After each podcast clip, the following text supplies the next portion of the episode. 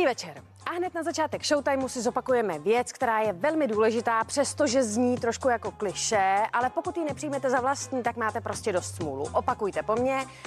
Mám se ráda. Nebo rád samozřejmě. Mám se ráda přesně taková, jaká jsem. A když tohle pochopíte, milé dámy, tak z vás může být modelka i v 70. A to doslova. Kdo by neznal kontroverzního filantropa a vynálezce Ilona Maska? Víte ovšem o tom, že jeho 72-letá matka Maja slaví jeden modelingový úspěch za druhým? S tím začala ve svých 15. Do toho stihla porodit a vychovat tři děti, vystudovat vysokou školu, vedla známé firmy a mluví čtyřmi jazyky. Stárnutí se rozhodně nebojí a naopak si užívá každou svou úspěšnou chvíli v modelingu. Sama tvrdí, že přirozená krása a sebepoznání je pro ženu to nejdůležitější. Stárnout se má prý s grácí. Opakem je 89-letá supermodelka a herečka Carmen Del Orefis. Ta se netají tím, že k omlazení používá silikonové injekce. Po celou dobu své kariéry si přísně hlídá postavu, podstoupila vyhlazení vrásek i další plastické úpravy. Ve 13 letech pouzovala za pouhých 12 dolarů známému malíři Salvadoru Dalímu a o tři roky později se objevila na obálce Vogue. Sama tvrdí, že nechápe, co na ní tehdy viděli. Tuhle trojici supermodelek na 70 uzavírá i anglická legenda Daphne Self. Ta ženy inspiruje tím, že je nabádá k tomu, aby si plnili své sny. Je jedno, kolik vám je. Modelkou můžete být kdykoliv. Ve svých 92 letech předvádí pro nejznámější návrháře a tvrdí, že na plastiku byste ji nedostali. Díky práci navštívila i Paříž nebo Prahu a recept na její krásu, údajně pravidelné cvičení jogy a zdravá strava. A co radí dnešní generaci žen? Že i s košem bychom měli chodit upravené a namalované. Tak dámy, asi bychom se některé měli zamyslet. O tom, že koronavirová pandemie může občas přinést i něco dobrého, se teď přesvědčí všichni fanoušci legendárního Elvise Presleyho. V domě v Memphisu v Tennessee, kde slavný zpěvák žil, se začnou konat virtuální prohlídky. Za lístek zájemce zaplatí 100 dolarů a během dvou hodin si bude moci prohlédnout jak samotný Graceland, ze kterého se stalo muzeum, tak i Elvisův tryskáč a místo, kde je muzikant pohřben. Takže přátelé, za necelé dva měsíce to bude rok. Rok, co žijeme na střídačku zavření a v nouzovém režimu. A já nevím, jak to teda jiné rodiny pojaly. My třeba hráli doma víc her, ale jinde se zřejmě bavili po svém, protože důsledky covidího baby boomu plní porodnice. A my se byli kouknout na další čerstvý přírůstek misky Lucie Kovandové. Pár dní před termínem 15 kilo nahoře a velká příprava na porod. Tak aktuálně vypadá stav misky Lucky Kovandové. Teď už se cítím tak, že se těším, až to budu mít celý za sebou a bude tady s náma vlastně malej. Teď už je to takový náročnější, hodně odpočívám, spím a snažím se vlastně nabírat sílu a celý to těhotenství mě nějak jako strašně rychle uteklo. Ani nevím vlastně, kam se těch 9 měsíců podělo. Lucčin přítel hokejista Petr Holík už je v pohotovosti. Má totiž v plánu být u narození prvorozeného potomka přítomen. Když je vlastně zápas, tak eh, mám telefon na střídačce u, u maséra a, a ten by mě hnedka informoval, kdyby se něco dělo a u porodu teda budu musím, takže nevím, jestli se těším nebo bojím, ale uh, asi spíš těším a doufám, že to všechno dobře dopadne. On se spíš bojí, že, že mě jako přidělá další starosti, že se mu tam třeba udělá jako špatně a já budu uh, se bát o něho a ještě do toho rodit, takže si myslím, že tady tohle ho stresuje. A než jako, ale já si myslím, že on to zvládne úplně levou zadní, stejně taky já samozřejmě. Mladý páreček bydlel donedávna ještě v centru Brna. Šest dní před Vánoci se ale přestěhovali do domečku kousek za ním.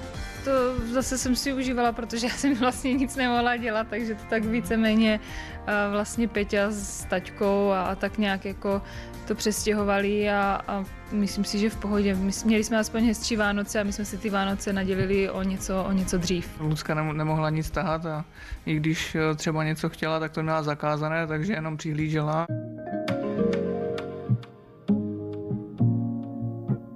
Vy jste se v létě zasnoubili, tak kdy plánujete svatbu? tohle léto vlastně, takže doufáme, že se to všechno urovná, že to všechno bude v pohodě už a že všichni naši známí to s náma tam budou moc oslavit a užít si to. Bude to takový, taková stodola, ale je to nová stodola, takže to vypadá úplně krásně, je to v přírodě, je to u lesa, takže tam nikoho ani nebudeme rušit. Možná tak tam za náma přijdou kravičky, to je tak jediný, na co nás tam upozorňovali, ale jinak vlastně to bude úplně mimo, mimo civilizaci, takže to je to, co jsme chtěli, nebo to, co jsem hlavně chtěla já, protože místo jsem si vybírala především já a, a tak se těšíme.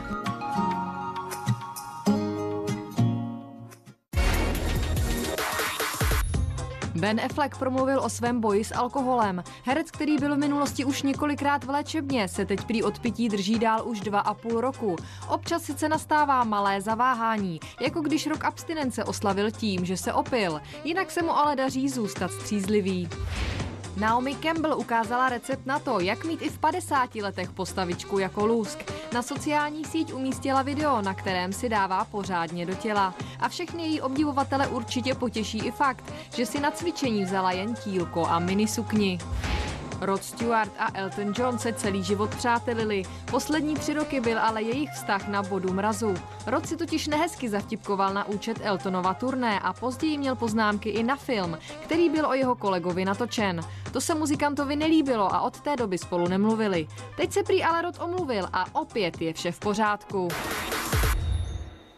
No, tak my máme sníh i v hlavním městě, jo? To už je teda fakt co říct a zase budeme mít pár let na co vzpomínat kalamita, ale bacha klouže to. A my pro vás máme jednu exkluzivní kvůli pádu na ledu. A totiž byla dneska v nemocnici, víte kdo? Jiřina Bohdalová. Tak snad to nebude nic závažného.